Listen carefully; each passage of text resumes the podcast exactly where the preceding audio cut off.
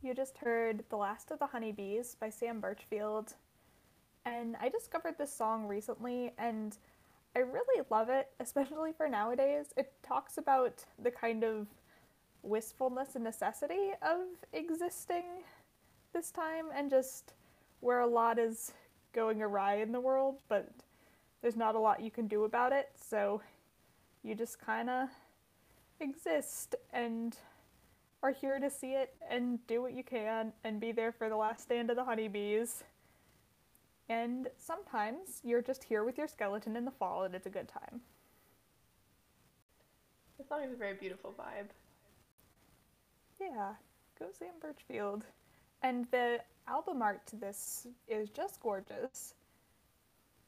We love any artist who makes an album. Um, the album's entitled Graveyard Flower, and the album art includes a very festive skeleton. So that's a strong start for Sam Burchfield.